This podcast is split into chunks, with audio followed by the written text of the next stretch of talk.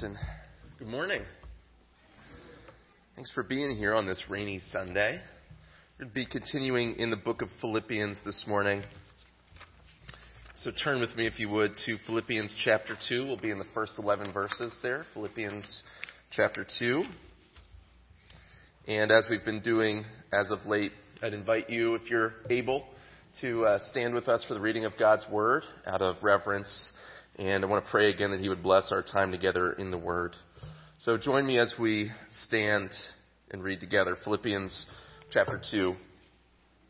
So if there is any encouragement in Christ, any comfort from love, any participation in the Spirit, any affection and sympathy, complete my joy by being of the same mind, having the same love, being in full accord and of one mind. Do nothing from selfish ambition or conceit, but in humility count others more significant than yourselves. Let each of you look not only to his own interests, but also to the interests of others. Have this mind among yourselves, which is yours in Christ Jesus, who, though he was in the form of God, did not count equality with God a thing to be grasped, but emptied himself, taking the form of a servant, being born in the likeness of men and being found in human form, he humbled himself by becoming obedient to the point of death, even death on a cross. Therefore, God has highly exalted him and bestowed on him the name that is above every name, so that at the name of Jesus every knee should bow, in heaven and on earth and under the earth, and every tongue confess that Jesus Christ is Lord, to the glory of God the Father. Pray with me. Father, as we open up your word, as we handle your word, we confess that we need the help of your Spirit in giving us understanding, in illuminating its meaning to our hearts, and in also helping it, us to, to apply it to our lives, to believe it fully, to obey it. We pray that your Spirit would be at work through the preaching of your word this morning. We pray that your people would be built up and edified. We pray that the name of your Son, Jesus Christ, would be glorified. In Jesus' name, amen. So, we've been talking a lot about the theme of unity as it's come up in the book of Philippians so far, and for good reason.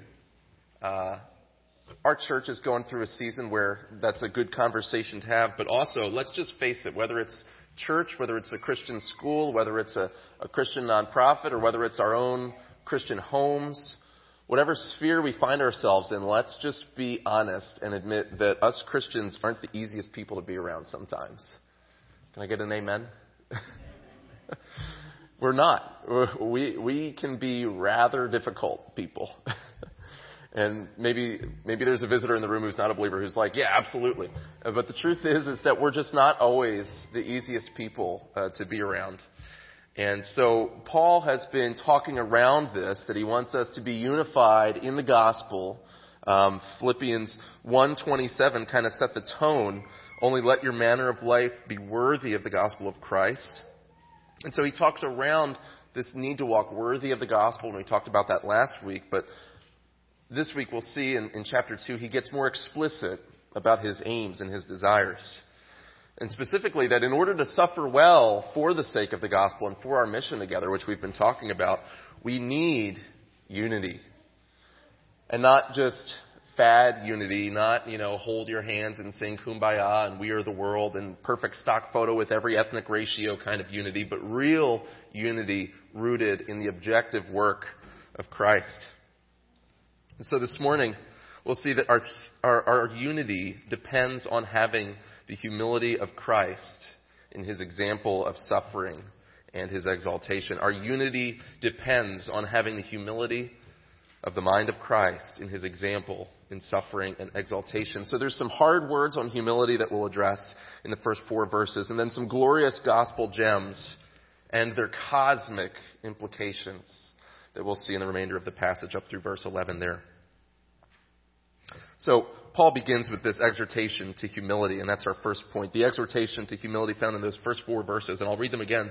So if there's any encouragement in Christ, any comfort from love, any participation in the Spirit, any affection and sympathy, and of course he's, He's asking all these questions sort of implied. If there's anything good, if there's anything praiseworthy, right? He's, he's not making his appeal purely authoritatively. He's not being authoritarian, but he's choosing instead to be authentic. He's not being pushy, but he's being pastoral. And we should hear his tone in there. He's not demanding unity, but he's pleading with them. If there's any encouragement in Christ, right? If, if, if we have anything in common as a body of believers in Christ, in the fellowship of the Holy Spirit, and love for each other, then, and Paul makes his appeal on the basis of that, he says, then fulfill my joy by being of the same mind, having the same love, being in full accord and of one mind. And Paul repeats himself and he uses these different phrases here, but he's getting around some of the same ideas. And notice that there's an objective basis to the unity, but there's also a subjective basis to the unity. The objective basis of our unity as believers is the finished work of Jesus Christ. Right? The ground is level at the foot of the cross. But the subjective basis by which God works out that unity and binds us together in real time and in real life is our love for one another. So, unity affects our head, our heart, and our hands. Unity affects our head. You see the word faith uh, used in verse 127. He talks about being of one mind, being of one accord in verse 2. It affects our hearts. He talks about if there's any affection, any sympathy in verse 1, any love in verse 2. And it affects our hands, what we do, because he says, do nothing from selfish ambition or conceit. So there's action involved as well.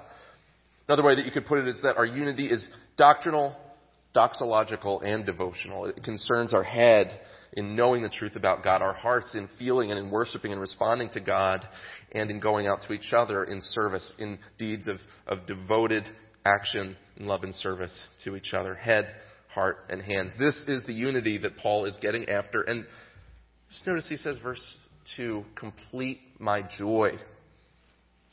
Of course, if you've been tracking with us, you know that Paul wrote this from prison while he was in house arrest in Rome. And he says, complete my joy by being of one mind. So here's Paul in this miserable state in which he's not even free to leave the confines of this house under constant guard. And he says, complete my joy by being of the same mind. In other words, Paul's satisfied as long as the church in Philippi that he's writing to is unified. As long as they've got it together, he can sit there in prison joyful. So Paul takes this incredibly serious. And then in verses 3 and 4, we see, well, what is the root of the division in the body of Christ? Personal pride is the root of this division in the body. It's a failure to consider others. Because unity in the body of Christ demands humility from all of us. So he says, do nothing from selfish ambition or conceit, but in humility count others more significant than yourselves. Let each of you look not only to his own interests, but also to the interests of others. So let's just take verse 3 here. Do nothing from, and then he lists two things selfish ambition or conceit. And when we read those words, selfish ambition to begin, that should ring a bell because Paul just mentioned selfish ambition in chapter 1. Look with me to chapter 1, verse 17 he's talking about the fact that there's some who are out there preaching the gospel to afflict him in his chains, and there's others that are doing it sincerely. In verse 17, he says, The former proclaimed Christ out of selfish ambition, not sincerely, but thinking to afflict me in my imprisonment. What then? Only that in every way, whether in pretense or in truth, Christ is proclaimed, and in that I rejoice. So not even evangelists are immune from this, Paul is saying. Anything can be done out of selfish ambition, and that can drive a wedge within the body of Christ. And specifically, even ministry, preaching the gospel can be one of these things that's done out of selfish ambition. Of course, to not preach the gospel is even more selfish, right? How can we keep this to ourselves and not share this good news that saves with other people?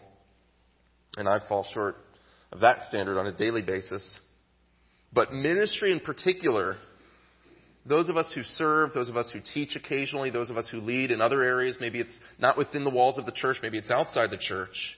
But ministry, for some reason, is a really fertile ground for selfish ambition and for lust after influence. It's incredibly dangerous when selfish ambition is what drives our ministry. And I think it's important to slow down and look at the, the phrase selfish ambition. Is ambition itself always wrong? Some would say yes. In fact, there's that idea today in, in many parts of the church, and there was that idea in Paul's day. Paul talked about his own ambition in Romans chapter 15, verses 19 through 20. If you recall, he says, My ambition is to preach Christ where he has not been named, lest I build on another man's foundation. So Paul's missionary desire and effort and vision was to preach the gospel to the unreached.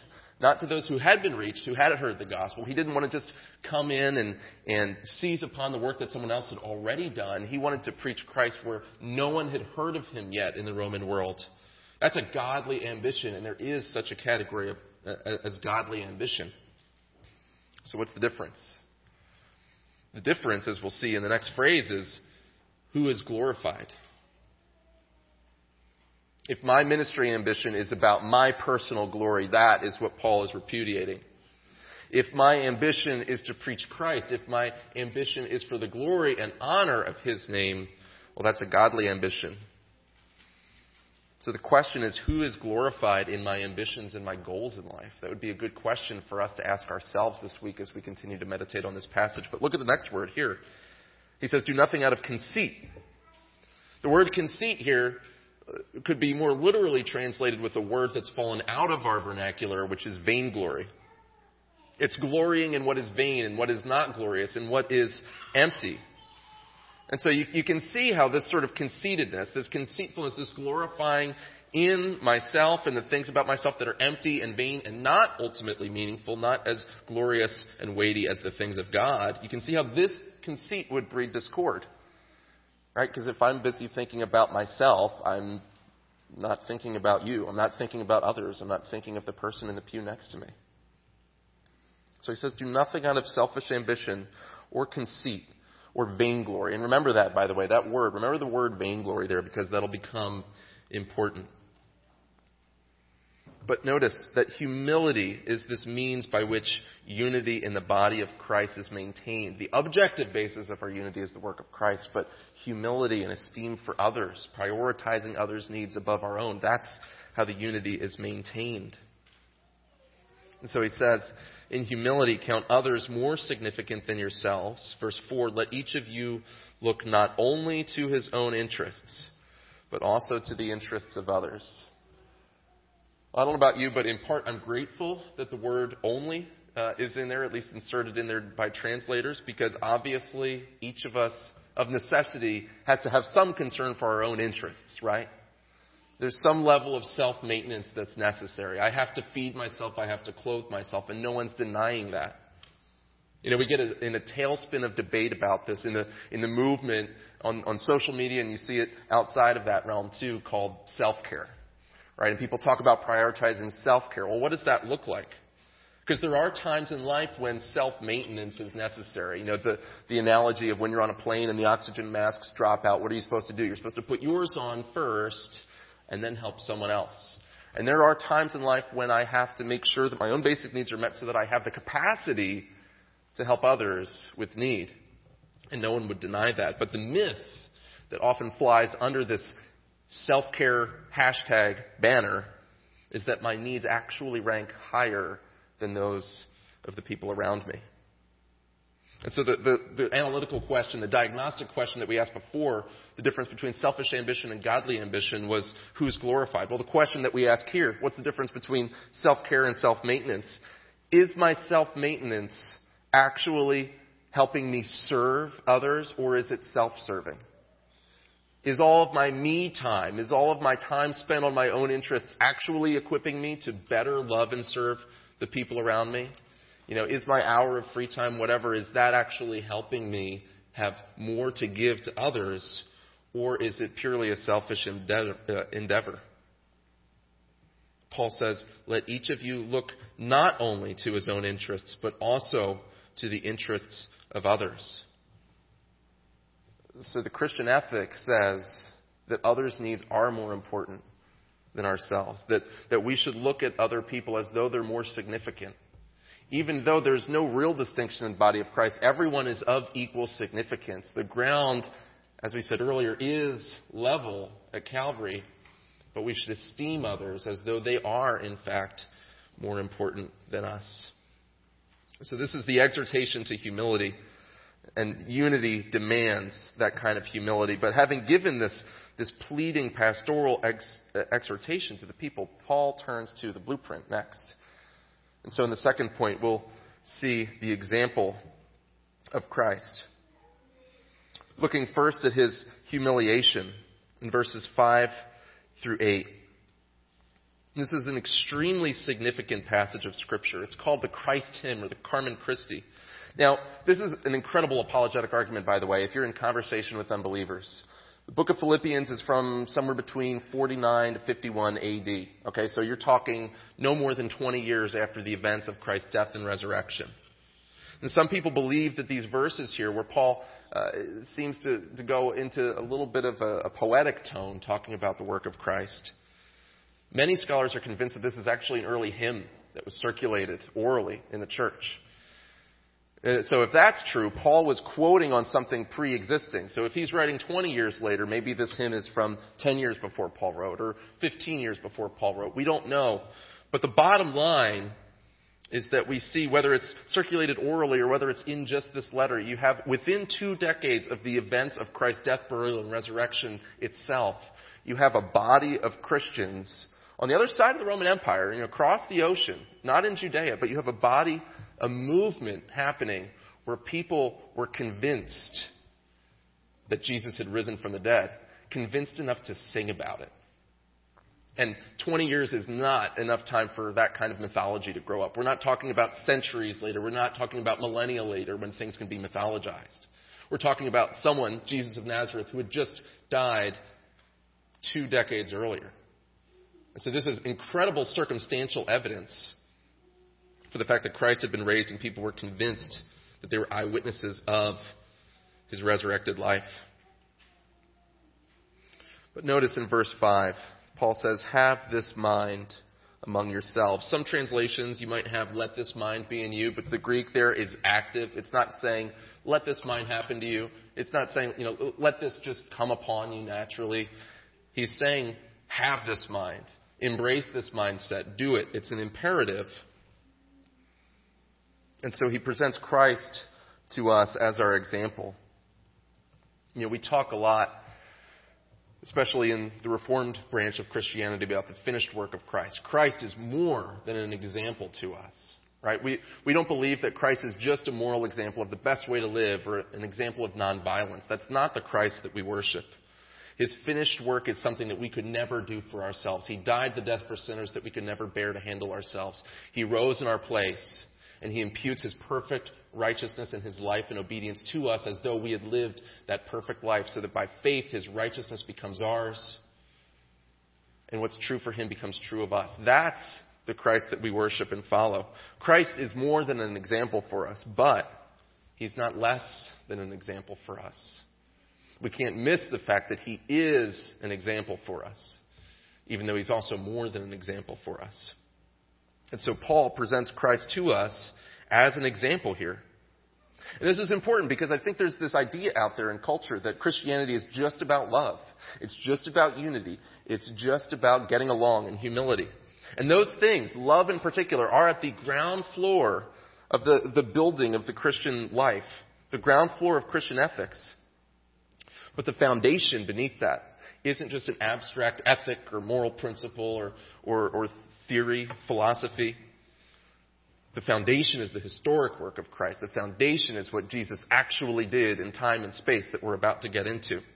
Christianity is not just about love. Love is an implication of the thing that Jesus did in history. So to grapple with the claims of Christianity is not just to embrace that love is a good way to live your life. To grapple with the claims of Christianity is to deal with what Jesus did in time and space. What we're getting ready to observe in a matter of weeks with Good Friday and Easter coming up. And so if, if you look at how Christ humbles himself, how Christ is presented as this example to us, one of the reasons many scholars think that this is possibly a hymn is that there's some parallelism happening. There's certainly a heightening effect to a lot of the language. And if you count, it depends how you count. Different people count different ways, but when I was counting, I counted seven different levels of humiliation. And so whether you count five or whether you count 25, I'm going to use seven because it's a nice number, the number of perfection. uh, but I'm going to count seven levels of humiliation that Christ undergoes on our behalf. And so the first level is given to us in verse 6. Who, though he was in the form of God, did not count equality with God a thing to be grasped. So, though he was in the form of God, he did not count, he did not regard his humility, his, his equality with God a thing to be grasped. So, even before Jesus steps into human flesh, there's a decision that happens in his head. He doesn't regard his divine privilege and status as a thing to be held onto with a white knuckled grip. By the way, this is confusing language for us because it says he's in the form of God. Typically, we use the word form negatively, right? Like, you know, I, I was on, on Halloween. I was in the form of a ghost, right? Because I put a, a sheet on my head. That's a ridiculous example, but we use the word form negatively to refer to when something embraces an external appearance that isn't in fitting with the inner nature but the way that Paul uses this word form here is the idea of a state externally that's visible that's completely in keeping with the inner essence as well, not opposed to it. When it's saying he's in the form of God, it's saying he really is, as to his nature, God. He's fully divine. An example of how Paul uses this word is in Romans chapter 12 verse 2, be transformed by the renewing of your mind. Well, when Paul says be transformed, he's not saying be something you're not, right? He's saying be more of what you are in Christ, right? And so the, the idea of form here is that Jesus really was God. And this proves also, by the way, this is important in doing apologetics, that Jesus personally existed prior to his incarnation as man. Because here's Jesus existing, really existing, and counting, considering. So he has a real personal existence. When it says he didn't regard equality with God as a thing to be grasped, the idea is not that he wasn't equal to God and he didn't want to be equal to God, right? It's not clinching after something that you don't have yet. It's not trying to attain divinity. The idea is that he already has full divinity, but he's not, he's not white knuckle gripping it, right? He's not holding onto it selfishly. He's holding it open handedly. He's willing to surrender it. And so that's the first level, is just his decision in the mind of Christ before he did anything, that he wasn't going to hold on to his status and his divine privileges, even though he was, in fact, equal with God in every respect. The second level of humility is that he emptied himself in verse 7 by taking on the form of a servant. So let's just look at the fact that he emptied himself.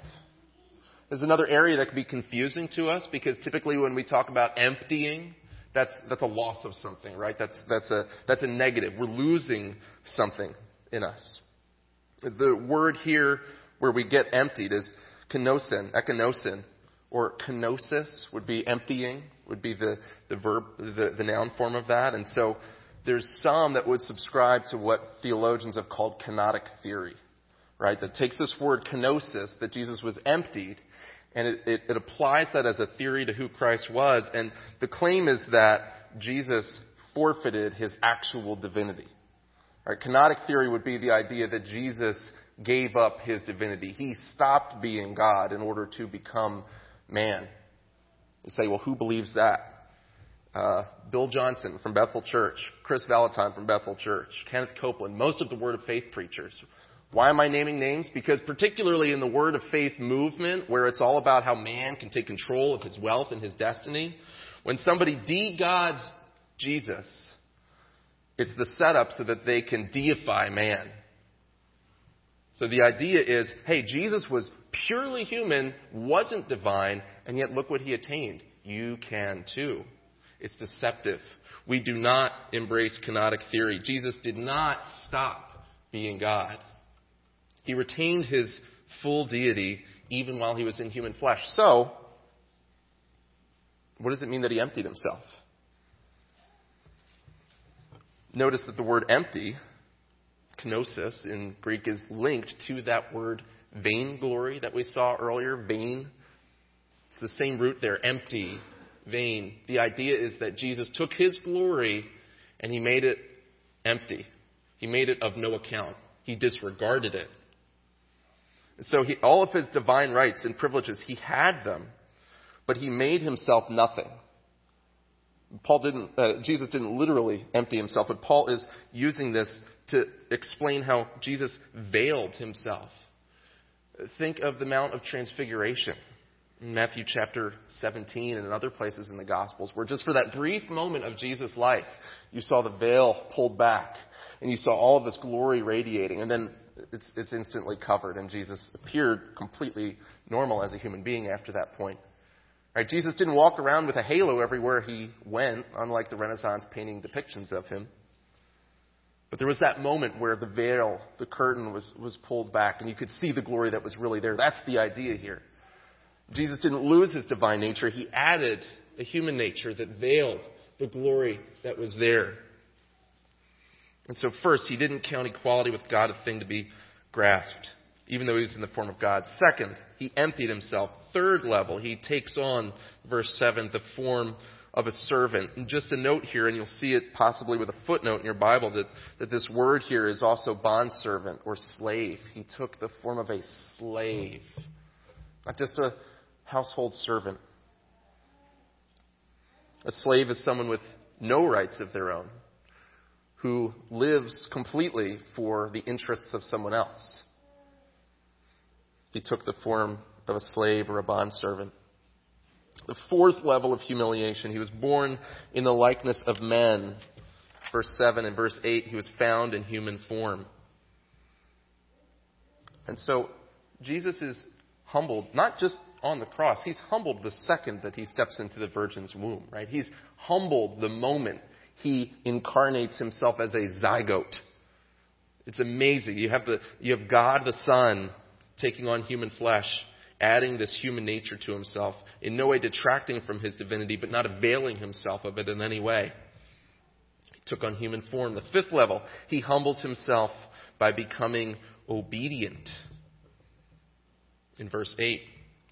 Notice Paul is telling us that we should, in humility, verse 3, count others more significant than ourselves. Well, now you hear this being brought in the fact that Jesus humbled himself as well. This is how we are to be humble. To humble ourselves first by becoming obedient.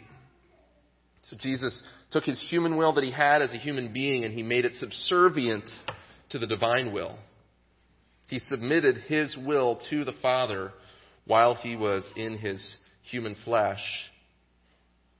Hebrews chapter 5 verses 8 through 9 explain this. Although he was a son, he learned obedience through what he suffered and being made perfect, he became the source of eternal salvation to all who obey him. He didn't have to make his will, his human will, that is, submitted to the divine will, and yet he chose to do so. And how far did he obey? Verse uh, 8 tells us the sixth level of humility here to the point of death. He obeyed all the way up to the pain line and that, that perfect, impeccable obedience, by the way, is what's counted to us. That he was willing to obey, even to the point where it nailed him to a tree. Of course, we should ask, do we obey to the point of pain and death?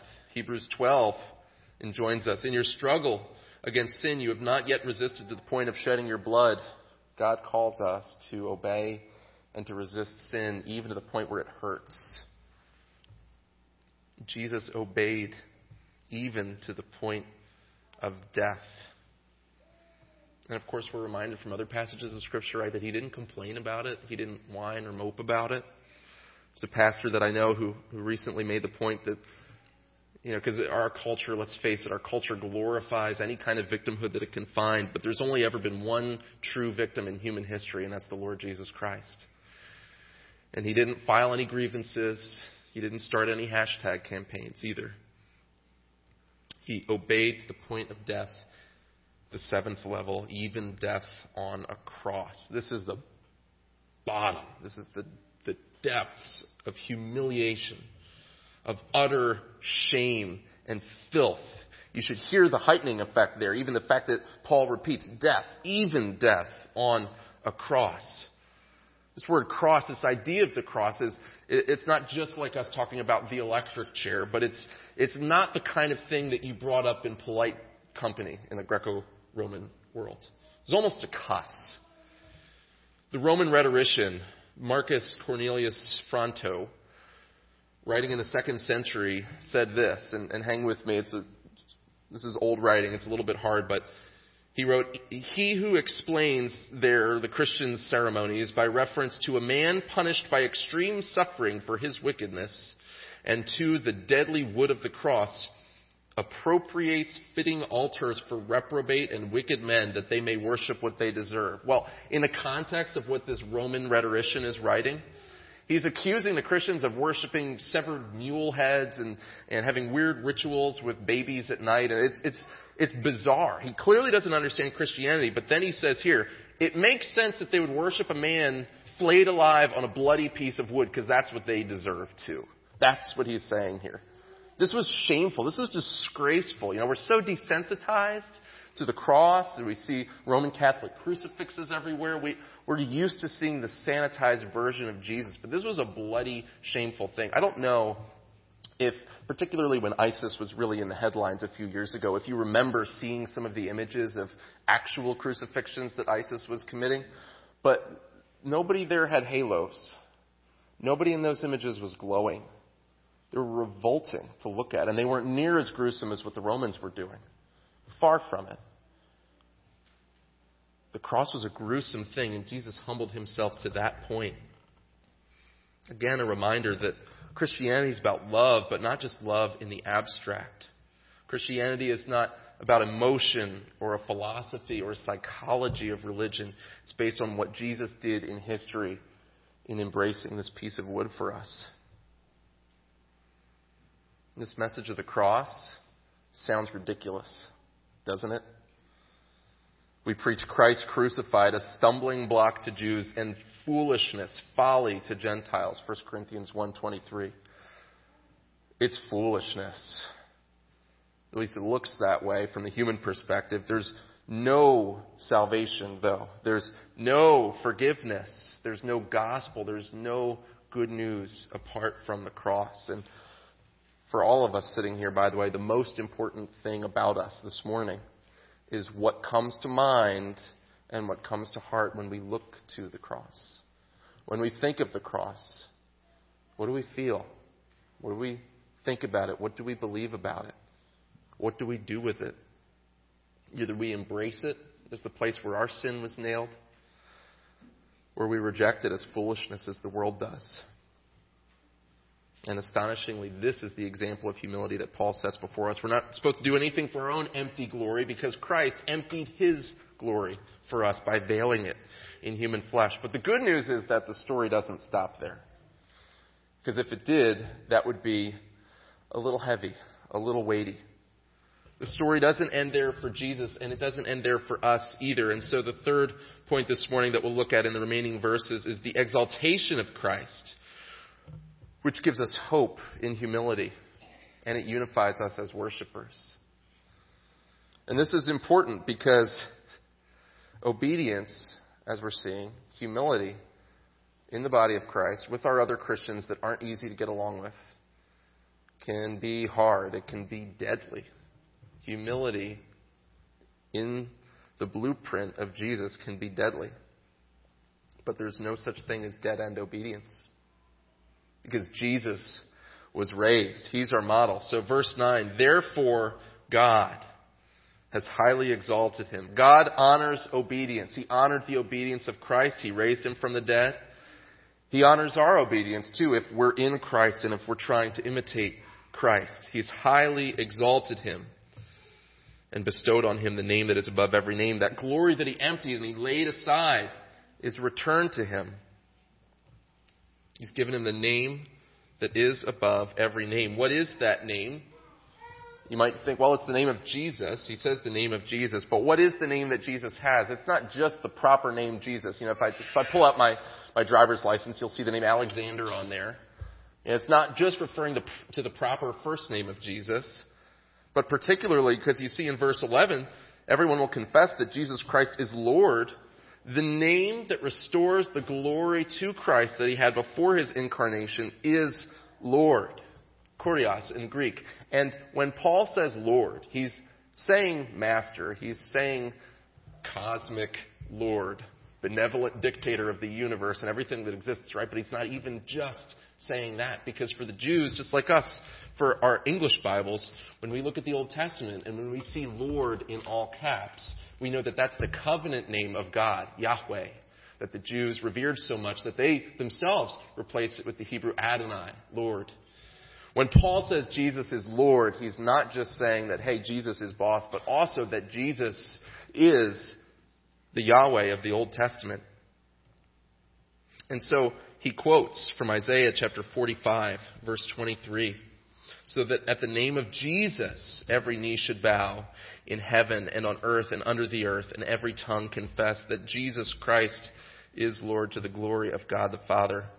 We were reading Isaiah in our morning reading here, and you see how God is serious about telling the pagan nations that a day of reckoning is coming, in part because of their idolatry. God will not share his glory with anyone else. And in Isaiah chapter 40 through 45, there's what many scholars call the, the trial of the false gods.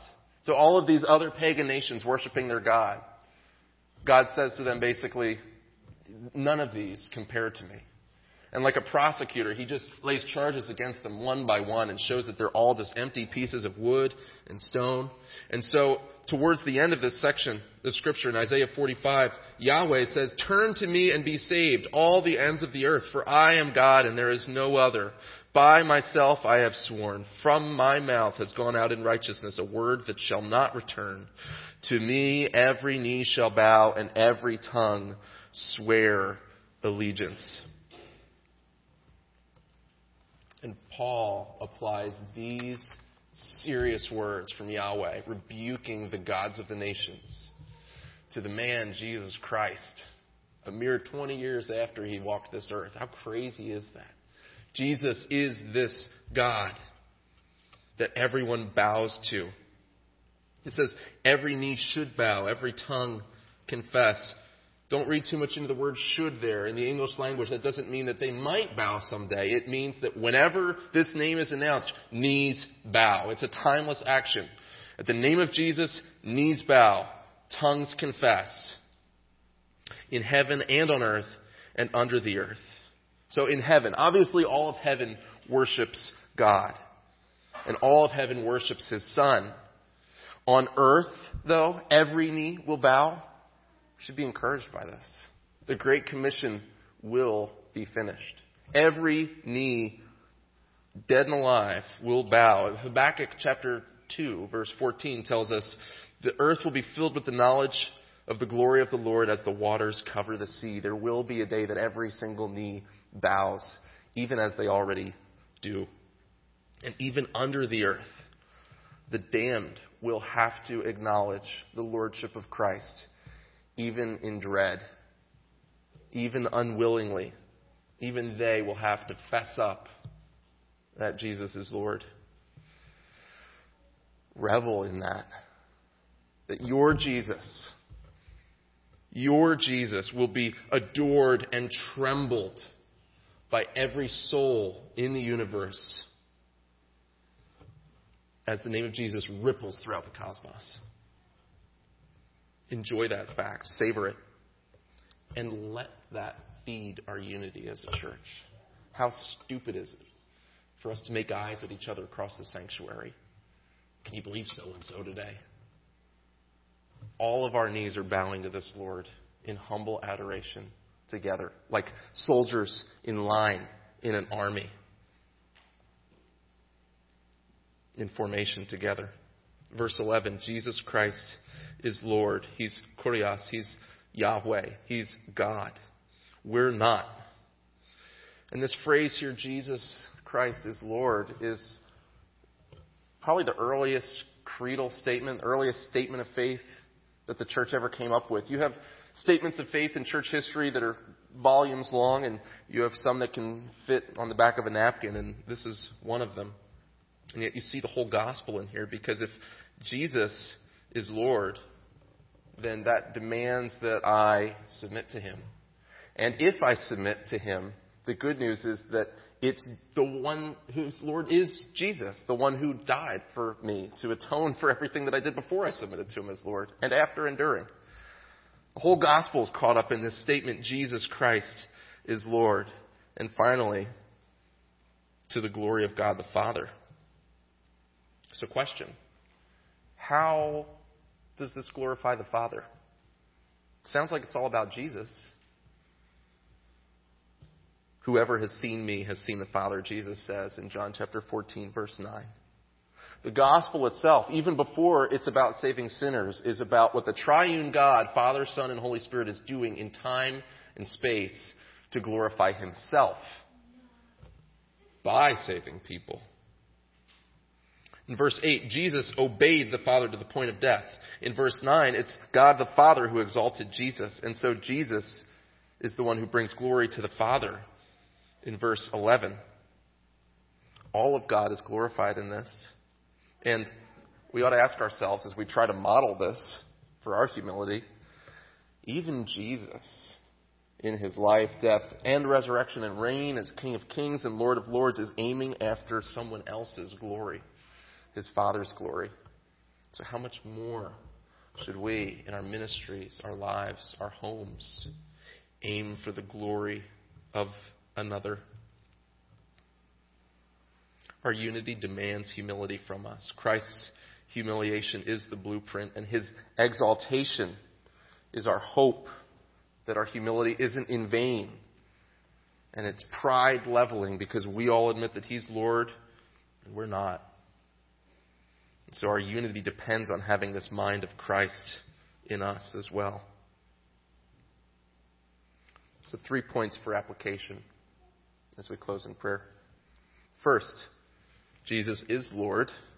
He died and rose to take the punishment sinners deserve. So, what are you going to do with him? Not what have you done with him in the past as a kid when you prayed a prayer, but what are you going to do with him today? What are you going to do with his foolish looking cross? Embrace him as your Lord and Savior. Second, we have to humble ourselves and serve Put God's glory first, like Jesus did. Others' needs above our own, like they're more important to us, and then our needs last. And that will maintain the unity that Christ purchased for us. And third is just that we ought to be encouraged. Obedience can be costly. Jesus proves that for us, that obedience and humility are costly, even deadly, but not dead end that there's glory on the other side if we humble ourselves. So, Father, we thank you for your word. We thank you that you raised Jesus, that he is Lord. We thank you that the day is coming that every knee will bow and every tongue will confess that your Son is Lord to your glory. Lord, help us to esteem others as more important than ourselves. Help us to lay aside our own glory, much in the same way as Jesus laid aside his glory. Let us see our church unified as we all bow the knee to the same Lord and Master. And we ask this in the name of Jesus Christ. Amen.